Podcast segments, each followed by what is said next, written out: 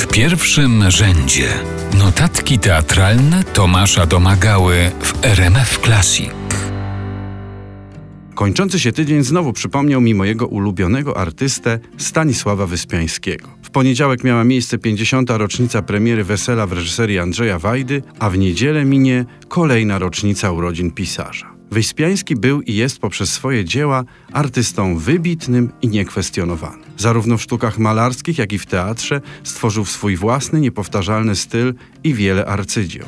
Żyło mu się w Krakowie niełatwo, o czym sam często wspominał w listach do przyjaciół, a ukoronowaniem tej trudnej symbiozy ze swoim miastem była przegrana sprawa dyrektury Teatru Krakowskiego, zrelacjonowana z pasją w listach do Stanisława Laka. Przed mentalnym i rzeczywistym błotem Krakowa większość ulic nie wyglądała tak uroczo jak teraz. Uciekał Wyspiański w sztukę, pisanie, malowanie, planowanie dzieł czy artystyczne wizje. Nie stronił też od używek czy przygodnego seksu. Trudno temu zaprzeczać, wszak jedna z tych przyjemności przecież go zabiła. Człowiek bezkompromisowy, zapalczywy, skryty, ale to przecież tylko część prawdy o Wyspiańskim. Dlatego chciałem dziś opowiedzieć o autorze wyzwolenia całkiem inaczej. Historia, której bohaterką była Bronisława Lęgia-Nikowska, aktorka wielu teatrów, suflerka do końca życia związana z teatrem imienia Słowackiego, a przede wszystkim odtwórczyni Isi w premierowej wersji Wesela, przekazywana jest w Krakowie z ust do ust. Najpierw pani Bronisława opowiedziała ją innej aktorce Słowaka Krystynie Hanzel,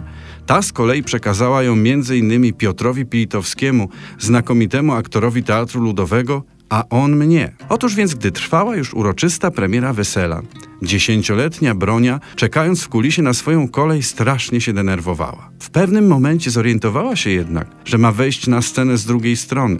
Rzuciła się więc pędem przez pogrążone w ciemności kulisy, żeby znaleźć się we właściwym miejscu. I wtedy właśnie wpadła na wysokiego, chudego jegomościa, który złapał ją za ramiona, przytulił i powiedział: Nie bój się, wszystko będzie dobrze.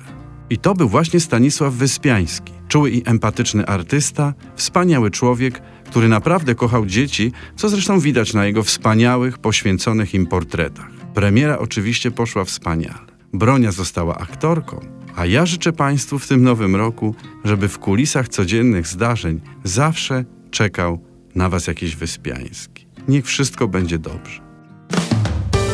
W pierwszym rzędzie notatki teatralne Tomasza Domagały.